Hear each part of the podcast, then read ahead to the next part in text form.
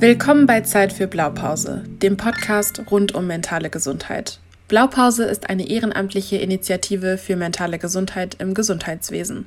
Wir informieren über verschiedene Gesundheitsthemen und fördern den Austausch von Betroffenen, Angehörigen und Interessierten. Wir finden, mentale Gesundheit geht uns alle an. Diese Podcast-Folge ist Teil einer Interviewreihe, in der wir mit verschiedenen Gästen über ihre Erkrankungen und persönlichen Erfahrungen sprechen. Wir wünschen euch viel Spaß beim Zuhören. Triggerwarnung. In diesem Podcast werden sensible Inhalte rund um psychische Erkrankungen bis hin zu Suizid besprochen. Wenn du dich davon getriggert fühlst, dann hör diese Folge lieber nicht oder nicht alleine an. Am Ende des Podcasts und in den Show Notes findet ihr zahlreiche Hilfsangebote auch für Betroffene. In Deutschland sind jedes Jahr etwa 27,8 Prozent der erwachsenen Bevölkerung von einer psychischen Erkrankung betroffen. Das sind rund 17,8 Millionen Menschen. Von den Betroffenen nehmen pro Jahr nur 18,9 Prozent Kontakt zu TherapeutInnen, ÄrztInnen oder anderen Leistungsanbietern auf. Es gibt ca. 21.000 Ärzte und Therapeuten mit einer psychotherapeutischen Qualifikation in Deutschland. Trotzdem hat man im Normalfall mit Wartezeiten von einem bis drei Monaten zu rechnen. Therapeutin ist außerdem nicht gleich Therapeutin. Man unterscheidet zwischen verschiedenen Therapieschulen. Die häufigste Therapieschule ist die kognitive Verhaltenstherapie. Diese wird von den Krankenkassen übernommen, genauso wie die tiefenpsychologisch fundierte Therapie, die systemische Therapie und die analytische Psychotherapie. Die Gesprächstherapie wird aktuell nicht mehr unterstützt. Die Unterschiede zwischen den Schulen erklären wir genauer in unserer Wissensfolge zu psychischen Erkrankungen und Psychotherapie. Auch die Corona-Pandemie hat Auswirkungen auf die Therapienachfrage. Seit Beginn der Pandemie sind die Patientenanfragen in psychotherapeutischen Praxen laut einer Blitzumfrage der Deutschen Psychotherapeutenvereinigung um rund 40 Prozent gestiegen. Nur 10 Prozent bekamen Anfang des Jahres innerhalb eines Monats einen Therapieplatz und ein Drittel müssen mit einer Wartezeit von über einem halben Jahr rechnen. Ich bin Lisa. Und ich bin Pia und wir sind von der Lokalgruppe Blaupause in Würzburg. Wir haben heute Walburga Meyer zu Gast. Sie ist tiefenpsychologische Psychotherapeutin und behandelt in ihrer eigenen Praxis vor allem Erwachsene, hat aber auch die Zulassung für Kinder- und Jugendtherapie.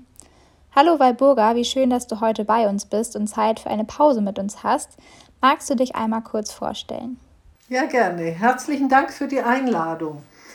Ja, mein Name ist Walburga Meyer. Ich bin äh, psychologische Psychotherapeutin arbeite hauptsächlich in eigener Praxis seit etwa zwölf Jahren, bin aber auch noch im teilstationären Bereich tätig mit schwerst psychisch Kranken in einer Einrichtung. Ja, mein Studium habe ich abgeschlossen, schon im Jahre 82 und bin seit dieser Zeit in verschiedensten Bereichen tätig. Ja, danke schön für die kurze Vorstellung. Wusstest du denn schon immer, dass du Psychotherapeutin werden möchtest oder wie war so dein Weg zu dem Beruf? Nein, das wusste ich nicht schon immer. Aber ich wusste relativ früh, dass mich Psychologie interessiert. Äh, damals kannte ich aber nicht so sehr die Unterschiede. Also was ist jetzt eigentlich Psychotherapie? Ich fand nur die Beschäftigung mit dem Inneren, also mit der Seele, mit den Dingen, die uns unbewusst beschäftigen und auch lenken, immer schon sehr spannend. Wir hatten in der Schule die Gelegenheit, Psychologie als Wahlfach zu haben. Das hat mein Interesse sehr geweckt.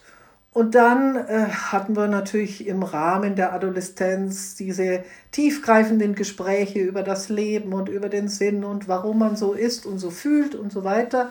Und da hatte ich auch viele Freunde, die sehr begeistert waren von diesen Themen und habe dann angefangen, die Psychologie heute zu lesen.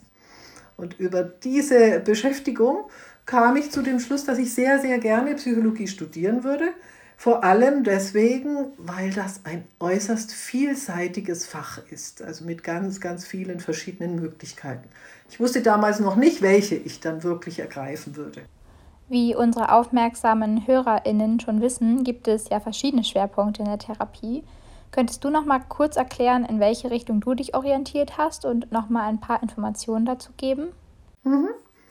Ja, also wir haben seit kurzer Zeit vier sogenannte Richtlinienverfahren. Richtlinienverfahren, das heißt die Verfahren, die nach den Richtlinien des Heilberufes äh, Psychotherapie sozusagen wissenschaftlich geeignet erscheinen, tatsächlich heilend zu wirken, tatsächlich Erfolge zu verzeichnen und Menschen mit äh, psychischen Erkrankungen eben äh, zu unterstützen, dass es ihnen äh, besser geht. Und äh, dazu gehören vier Verfahren. Das klassische Verfahren ist die psychoanalytische Psychotherapie, das, was wir auf Sigmund Freud zurückführen, aber heute nicht mehr in dieser Art und Weise auch praktiziert wird. Die tiefenpsychologisch fundierte Psychotherapie, die auch neben der Psychoanalyse zu den sogenannten psychodynamischen Verfahren gehört, die Verhaltenstherapie, kognitive Verhaltenstherapie und seit neuestem äh, die systemische Psychotherapie.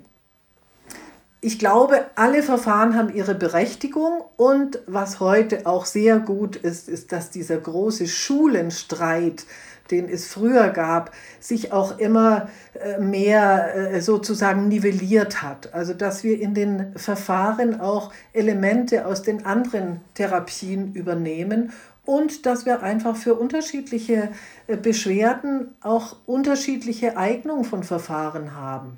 Also ich glaube, es ist ganz wichtig, dass wir eine Methodenvielfalt haben, dass wir verschiedene Ansätze haben, um Menschen zu helfen in psychischen Krisen. Ich selbst habe mich für die Tiefenpsychologie bzw. zunächst für die psychoanalytische Therapie entschieden, weil ich es immer spannend fand, äh, sozusagen zu verstehen, dass warum wir nicht, Sigmund Freud nannte das so, Herr im eigenen Haus sind, heute würde man sagen Frau im eigenen Haus sind oder Mensch im eigenen Haus sind und dass das ja was ungeheuer faszinierendes ist, dass es Dinge gibt, die uns bestimmen, die etwas hervorbringen, ohne dass wir das wollten und ohne dass wir genau wissen, warum das so ist. Ja, also warum wir immer wieder Be Beziehungsmuster wiederholen, ja, uns immer wieder vielleicht an Menschen binden, die eigentlich schädlich sind für uns oder äh, bestimmte Handlungen vollführen, die unsinnig sind, wie Zwangshandlungen und so weiter. Und äh, da fand ich die äh, psychoanalytische Theorie immer schon sehr spannend auch deswegen, weil das tatsächlich eben die Theorie ist, die ein sehr, sehr ausgefeiltes Modell von der Entstehung von Krankheiten hat. Also welche Faktoren müssen zusammenkommen, damit ein bestimmtes Symptom entsteht. Ja, und das führte mich dazu, zunächst die klassische psychoanalytische Ausbildung zu beginnen, mit eigener Analyse auf der Couch, drei Stunden die Woche und, und, und. Also dem Ganzen, was so klassisch dazugehört. Naja, und dann kam irgendwann aber die Kassenzulassung für Psychotherapeuten. Nicht nur über die psychoanalytische Therapie, sondern auch über die tiefenpsychologisch fundierte. Und dann konnte ich über diesen Weg eben mich dann auch niederlassen und als Psychotherapeutin tätig werden. Ja, ich glaube, die systemische habe ich noch vergessen. Ja, die systemische Therapie ist natürlich äh, die vierte, die jetzt dazugekommen ist. Und die ist auch ein ganz wichtiges Verfahren, was einen Aspekt mit in die Behandlung bringt, nämlich der Mensch in seinem System, nicht als Einzelwesen, sondern als ein Wesen, was äh, doch sehr in Verbindung mit anderen auch äh, handelt und geprägt ist und eben auch Störungen entwickeln kann. In der systemischen Therapie wird versucht, auch das Umfeld mit einzubeziehen und stärker in der Behandlung mit zu beteiligen. Ja, cool auch, dass du das nochmal so ausführlich für unsere Hörerinnen und Hörer wiederholt hast, die vielleicht bisher da einfach noch nicht so genau Bescheid wussten. Ähm, und wie läuft denn dann so eine typische Therapiestunde bei dir ab? Also du hast es ja schon erwähnt, man hat irgendwie die Vorstellung, wie bei Sigmund Freud, man kommt rein und legt sich dann direkt auf die Couch oder ähm, wie sieht es aus bei dir?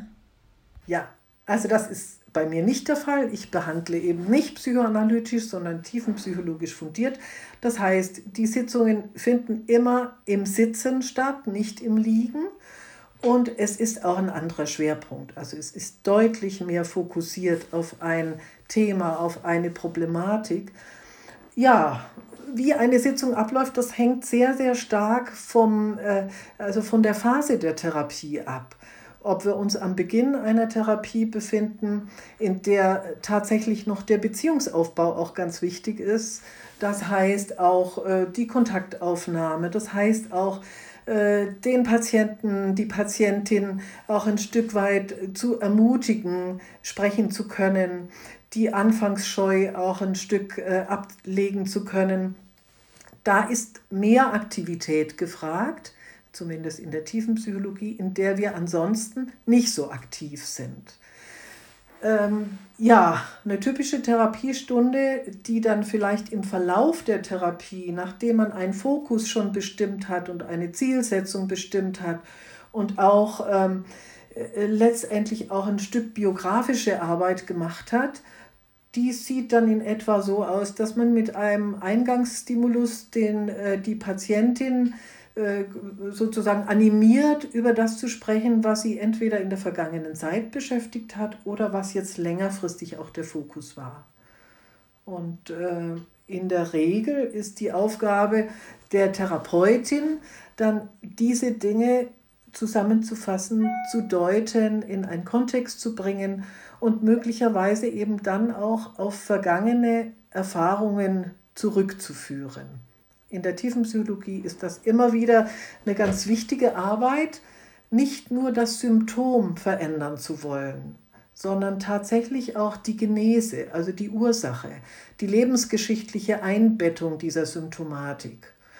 Typische Dinge sind, äh, wenn Menschen dann feststellen, dass beispielsweise die Interaktion mit einem Beziehungspartner ganz ähnlich ist, wie sie es früher erlebt hatten. Ja, dass die zumindest die Affekte sehr ähnlich sind, vielleicht die Enttäuschungen, die sie erleben und so weiter.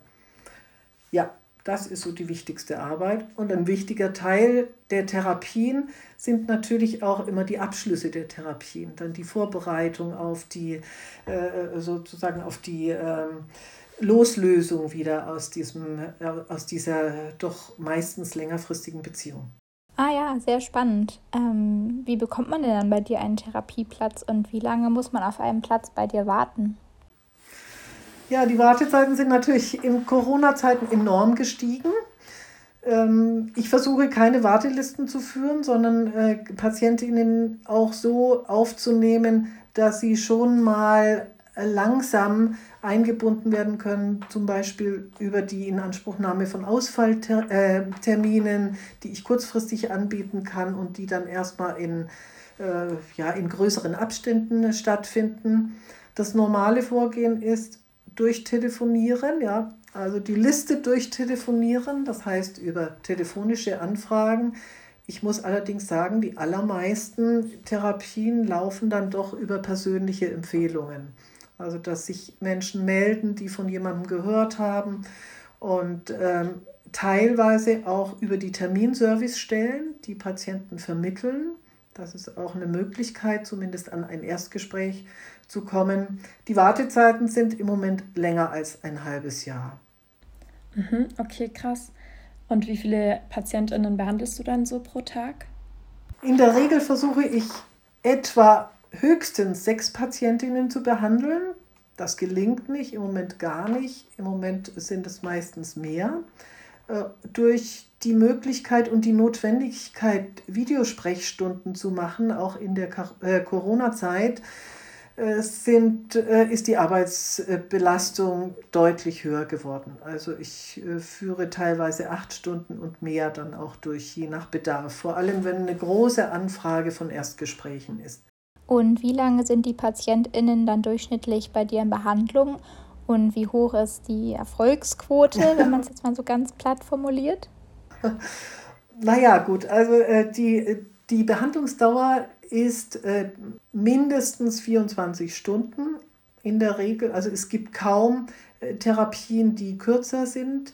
Und ähm, also wenn es so, so äh, sehr eng fokussierte äh, Themen sind, dann kann es mal sein, dass man auch in zehn oder zwölf Stunden so einen bestimmten Fokus bearbeiten kann, eine Arbeitsstörung oder ähnliche Dinge. Äh, es hängt stark von der Diagnose ab. Äh, Behandlungen von Depressionen dauern in der Regel deutlich länger da gibt es auch äh, viele Untersuchungen dazu, dass auch Behandlungserfolge mit der Dauer der Therapie steigen. Das heißt also, äh, dass tatsächlich eine langfristige Aufarbeitung häufig nötig ist. Und in den meisten Fällen führe ich Langzeittherapien durch.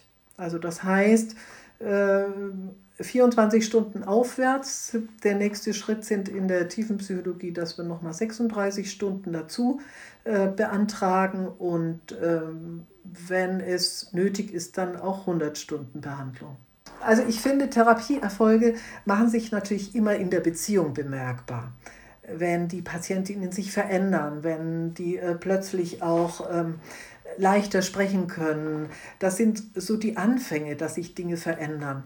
Wir können häufig nicht sagen, wie langfristig auch eine Symptombeseitigung oder eine Symptomveränderung wirksam ist, aber die neue Beziehungserfahrung, die Patientinnen in einer Therapie machen, nämlich dass ein Mensch in einer Art und Weise sich zuwendet und sich interessiert, die erstmal ähm, ohne zu urteilen ist oder ohne zu verurteilen, die dann außerdem kontinuierlich ist, also wo man nicht ständig denkt, ich enttäusche den anderen und äh, äh, es gibt dann irgendwelche Konsequenzen. Das ist häufig auch sehr, sehr wirksam, inzwischen auch als einer der wichtigsten Wirkfaktoren in der Psychotherapie beschrieben, auch in der Verhaltenstherapie, in der man das ja früher nicht so fokussiert hat. Okay, und jetzt mal so ganz abgesehen von dem Patienten, wie geht es denn dir damit? Also nimmst du die Fälle mit nach Hause oder kannst du nach der Arbeit schon relativ gut abschalten? Weil ich stelle mir das gerade nach so einem langen Therapietag schon sehr schwierig vor. Kannst du dir da vielleicht auch irgendwie Hilfe und Rat von anderen TherapeutInnen holen oder musst du da quasi alleine damit fertig werden? Nein, Gott sei Dank nicht. Gott sei Dank gibt es da gute und äh, hilfreiche Dinge. Also äh, eine Sache ist natürlich, dass wir Qualitätszirkel und Intervisionsgruppen haben, dass wir Supervision haben, dass man sich Einzelsupervision holt, wenn es mal besonders schwierig wird in der Beziehung mit einer Patientin. Und äh, ja, natürlich gibt es auch äh, KollegInnen, mit denen man gut äh, sich austauschen kann, ja, mit denen man das äh, vor allem im teilstationären Kontext ohnehin äh, beständig tut Teams sind ungeheuer wichtig, wenn man stationär arbeitet. Aber eben gerade im ambulanten Bereich ist es auch sehr wichtig, dass man seine Zirkel hat, seinen Austausch hat, seinen fachlichen Austausch oder eben wenn Therapien ins Stocken geraten. Also wenn man auch das Gefühl hat, man kommt in der Beziehung nicht weiter. Oder wir Tiefenpsychologen würden sagen, es ist so eine starke negative Übertragung, also es ist irgendwie schwierig geworden dann ist es gut, sich auch Einzelsupervision zu holen. Und gibt es neben dem Austausch mit deinen Kolleginnen noch andere Sachen, die für dich wichtig sind für deine mentale Gesundheit? Also gut abschalten können ist total wichtig. Das heißt, also das muss man auch trainieren. Das kann man auch, indem man sich gute Strukturen schafft. Ja, also äh, beispielsweise der Praxisalltag getrennt ist vom Wohn- und Lebensalltag. In Corona-Zeiten schwierig wie bei allen, ja, also wenn man zu Hause arbeitet und lebt, dann wird es schwieriger. Naja, indem man gute Dinge sich schafft, äh, viel Genuss, genussreiche Dinge.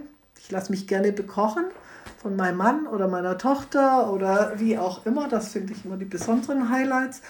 Oder eben dann Ortswechsel, einfach sich schöne Dinge anschauen und äh, Gartenarbeit ist was Wunderbares, wenn man den Kopf frei kriegen will, ja, dass man einfach auch Dinge tut, die tatsächlich nicht mehr so, äh, ja, so kognitiv mental sind, sondern manchmal auf einer ganz anderen Ebene. Ja, das hilft mir auch äh, ganz gut immer beim Abschalten. Ähm, du hast es schon ein paar Mal durchklingen lassen, aber vielleicht nochmal ganz konkret jetzt hier an der Stelle.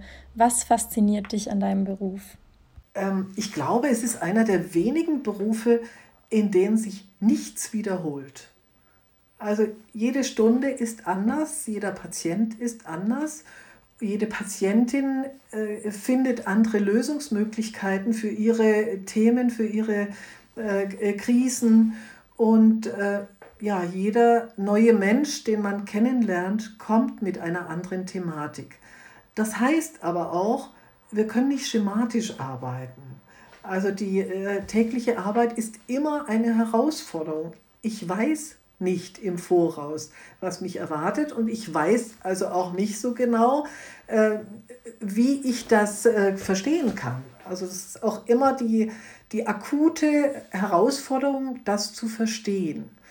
Psychodynamische Prozesse zu verstehen, ist spannend. Es ist einfach ein äh, ganz, ganz äh, spannender äh, äh, Bereich des menschlichen Daseins und ich finde, es ist auch sehr, ähm, ja, also verdient einfach ungeheuer viel Anerkennung und Respekt, mit welcher Vielfalt und Kreativität auch äh, selbst über psychische Störungen äh, Dinge im Leben gemeistert werden. Also auch psychische Störungen sind Anpassungsleistungen, sind Lösungsversuche.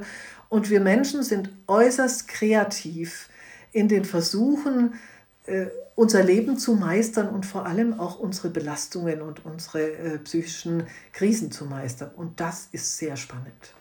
Ah ja, das hört sich auch irgendwie sehr schön an. Gibt es für dich denn auch Nachteile in deinem Beruf? Naja, manchmal, äh, es ist halt so, dass das ein Beruf ist, in dem man sich immer eigentlich mit schwierigen Dingen beschäftigt, mit negativen Dingen beschäftigt. Und manchmal denke ich, es wäre auch schön, einen Beruf zu haben, in dem man einfach schöne Dinge macht.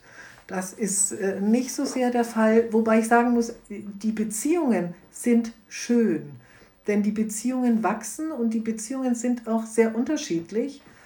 Ich finde auch ein besonderes Phänomen, dass man selbst, wenn man am Anfang manchmal gar nicht glaubt, dass man einen Menschen so sehr mögen kann, dass über das Verständnis seiner Geschichte und über das auch, auch äh, ja, das Nachvollziehen können, äh, wie er so geworden ist, häufig sowas wie eine Zuneigung auch entsteht ja, oder eine Wertschätzung zumindest entsteht. Und das ist ein schöner Aspekt. Okay, ja, das klingt ja schon mal positiv, wenn man wirklich auch Beziehungen aufbauen kann und schöne Erfahrungen damit macht. Wir kommen jetzt zu einem typischen Klischee, was auch Pia und mir häufig im Studium begegnet, wenn wir erzählen, dass wir Psychologie studieren. Und zwar heißt es häufig, ähm, Psychologinnen analysieren jeden in ihrem Umfeld. Was sagst du dazu? Stimmt das? Und hast du vielleicht ein persönliches Lieblingsvorurteil sogar? Also, ich würde sagen, nein, das stimmt nicht. Ich glaube aber, dass wir die Dinge so ein bisschen mehr hinterfragen. Also, dass wir nicht alles für bare Münze nehmen, ja, also dass man vielleicht mal leichter irgendetwas äh, ein bisschen kritischer beäugt und äh, ja und nach dem Hintergrund auch guckt. Aber es, es wäre sehr, sehr mühsam, wenn wir den ganzen Tag analysieren wollten. Und trotzdem glaube ich, dass sich ein anderer Blick äh, einfach auf das Dasein entwickelt. Also, dass wir zumindest so den, äh, die Fragen haben wir mehr in petto, ja? die Dinge nicht einfach hinzunehmen, sondern nachzufragen. Das ist aber eigentlich was, was doch durchaus von Vorteil ist. Mein Lieblingsklischee ist immer, äh, ja, also eigentlich, äh, weil ich denke, es ist so falsch, äh, aber gleichzeitig auch so schön, dass äh, dass Frauen multitaskingfähig sind und Männer nicht. Ähm, und ich glaube, das ist auf der einen Seite natürlich so, so äh, sichtbar. Frauen können häufig ganz, ganz viele Dinge gleichzeitig tun und sind häufig auch sehr belastbar. Ich glaube aber nicht, dass Männer dazu nicht fähig wären, sondern ich glaube, dass sie nicht gefordert sind. Und äh, dass das äh, insofern so ein bisschen ein äh, Vorurteil ist, was auch, äh, was es eben bequem macht für manche. ja, da bin ich auch ein Gegenbeispiel, muss ich sagen. Also ich bin auch nicht multitaskingfähig. äh, ja, du hast ja vorhin schon mal erwähnt, dass deine Nachfrage in Corona-Zeiten gestiegen ist. Wie hat sich denn die Therapie in Corona-Zeiten sonst noch bei dir verändert? Also ich konnte tatsächlich einige Therapien nicht beenden, weil sich die Symptomatik verschlechtert hat. Und ähm, also gerade bei Menschen, die schon äh, äh, multiple Probleme mit sich äh, tragen und äh, äh, da haben sich häufig Dinge verschlechtert, die ansonsten ja aushaltbar waren. Einsamkeit natürlich ein wichtiges Thema, ja Ängste, die sich verschärft haben. Und selbst wenn Menschen vorher vielleicht ganz gut damit klarkamen, weil es noch so ein paar äh, Punkte im Leben gab, aber möglicherweise nicht so viele, dann sind die einfach weggebrochen. Und insofern haben sich die Therapien verlängert. Die Anfragen, die haben sich natürlich deutlich vermehrt. Die Dringlichkeit, die hat sich auch äh, verschärft. dass deswegen ist es katastrophal mit den Wartezeiten, das muss man so sagen. Es ist einfach katastrophal, dass Menschen ein halbes Jahr und länger warten müssen. Ja, und äh, die Alternativen fehlen einfach. Also sozusagen das äh, äh normale soziale Umfeld, was äh, bisher ja auch oder bei, selbst bei Menschen, die vielleicht psychisch belastet sind, auch noch einiges auffangen konnte. Und das ist natürlich weggebrochen. Hast du denn dann jetzt während Corona trotzdem ähm, immer persönlich Therapie gemacht oder auch mal online dann? Nein, ich habe äh, hab äh, eine Weile noch persönlich Therapien gemacht und dann eine ganze Weile, mehrere Monate ausschließlich Online-Therapien. Das war eine wichtige und neue Erfahrung. Ich war sehr skeptisch. Ich bin da ja ein bisschen äh, nicht so äh, äh technikaffin und äh, ein bisschen antiquiert in manchen Dingen. Ich finde den persönlichen Kontakt wichtig, aber es war eine sehr, sehr gute Erfahrung, dass es diese Möglichkeit gibt und dass insbesondere, wenn eine Beziehung schon besteht, dass das gut nutzbar war. Und das selbst für die älteren Semester. Also meine älteste Patientin ist 75 Jahre, die hatte ganz, ganz große Angst äh, vor äh, dieser Technik und vor, diesem, vor dem Bildschirm sitzen und war immer furchtbar aufgeregt. Inzwischen genießt sie das, dass sie manchmal nicht aus dem Haus gehen muss.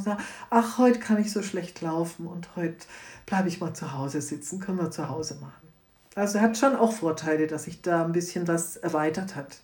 Ja, häufig haben Menschen ja leider auch schon vorher große Bedenken, sich an einen Therapeuten oder eine Therapeutin zu wenden. Ähm, kann denn für mich durch die Therapie ein Nachteil entstehen? Also wenn ich zum Beispiel verbeamtet werden möchte oder eine Berufsunfähigkeitsversicherung abschließen möchte? Mhm. Ja, leider, durchaus.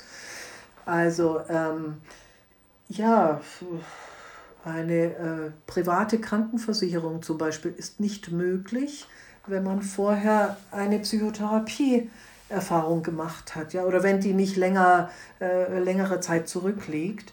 Leider gibt es immer noch solche Hürden, die tatsächlich das erschweren. Ja? Und äh, ja, da muss man immer wieder auch vorsichtig sein. Äh, für manche Dinge ist es nicht von Vorteil, wenn man psychotherapeutische Hilfe in Anspruch genommen hat. Für eine Verbeamtung ist es sehr, sehr schwierig. Und ähm, ja, muss man einfach so sagen, tragischerweise. Unter anderem deswegen versuchen wir hier auch mit dem Podcast und mit Blaupause ganz allgemein ein Bewusstsein für psychische Störungen und psychische Gesundheit zu schaffen, damit sich das hoffentlich in ähm, naher Zukunft ändert. Genau, du hattest in deiner Mail an uns auch noch ein persönliches Anliegen, über das du gerne sprechen wolltest. Und zwar ging es dabei um kurzfristige Hilfsangebote. Mhm. Ja, also ich glaube, das ist ein ganz besonders wichtiges Thema, weil wir im Moment so viele Menschen haben, die tatsächlich symptomatisch erkrankt sind und die eigentlich schnell und kurzfristig Hilfe brauchen und diese Hilfe gibt es nicht. Also die Wartezeiten haben sich verlängert. Es gibt keine zusätzlichen Therapieplätze, die kurzfristig verfügbar wären. Das heißt, also zuerst muss man mal wissen, wie bekommt man eine erste Hilfestellung, wenn man tatsächlich ein, ähm, äh, Symptome entwickelt, wenn man krank wird. Und welche, ich sage jetzt mal so, Ersatzmöglichkeiten gibt es in der Zwischenzeit, während man auf einen Therapieplatz warten muss. Ja, zunächst die, das klassische Vorgehen ist ja, man sucht äh, sich eine Therapeutin und äh, muss die Krankenkassenliste durchtelefonieren oder Telefonbuch durchtelefonieren, bekommt kaum Rückmeldung, äh, spricht immer wieder sein äh, äh, Sätzchen auf Band und wir Therapeutinnen kommen zum Teil nicht dazu zurückzurufen und zu sagen, ich habe leider keinen Platz. Häufig ist es auf Band, dass die Warteliste voll ist und so weiter. Eine Warteliste von über einem Jahr nützt einem nichts, wenn man kurzfristig Hilfe braucht. Eine Möglichkeit bietet die Terminservicestelle der Kassenärztlichen Vereinigung. Das ist eine Servicestelle, die gegründet wurde, um Menschen, die einen Facharzttermin brauchen, kurzfristig Hilfe anzubieten. Das heißt, eine Garantie ein Erstgespräch oder einen Termin innerhalb von 14 Tagen zu bekommen. Allerdings mit der Auflage, möglicherweise auch eine längere Anfahrt zu haben, also nicht auswählen zu können. Dazu muss man sagen, das ist hilfreich, um eine erste Anlaufstelle zu haben, aber es ist eine Garantie in der Psychotherapie für ein Erstgespräch.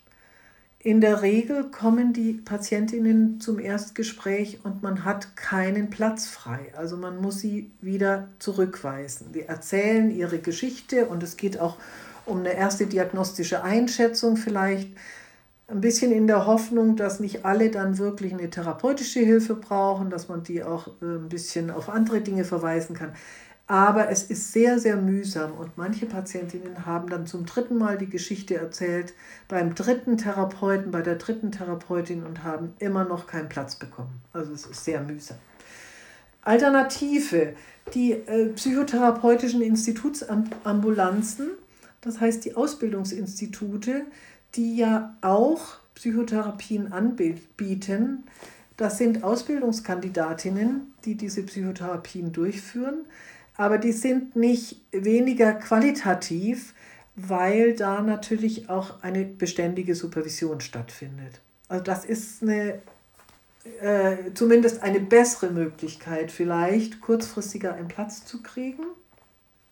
Ja, dann muss man natürlich auch sagen, vorübergehend oder kurzfristig ist tatsächlich auch äh, eine Tagesklinik bei einer schweren Symptomatik hilfreich. Da kann man auch relativ kurzfristig einen Platz bekommen.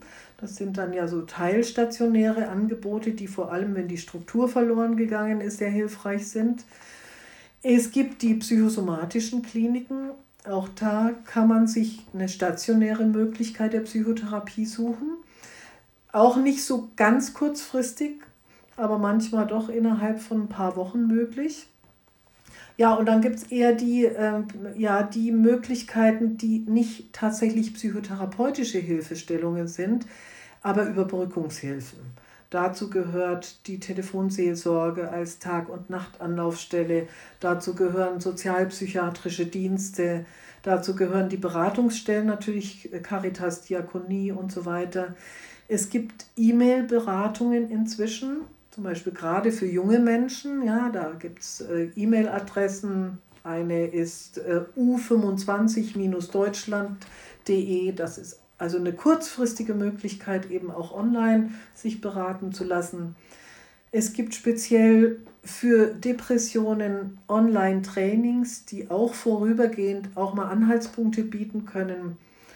Äh, I Fight Depression ist beispielsweise so eine Möglichkeit ja, Foren und so weiter. Also das sind also gerade diese Dinge, die es eben auch äh, im Netz gibt, durchaus Hilfen zur Überbrückung, dass man eine erste Anlaufstelle hat, dass man erstmal zumindest einen Gesprächspartner findet, eine Gesprächspartnerin findet und äh, letztendlich nicht das Gefühl hat, eine endlose Wartezeit zu haben, bevor man überhaupt erstmalig über sein, seine Problematik sprechen kann.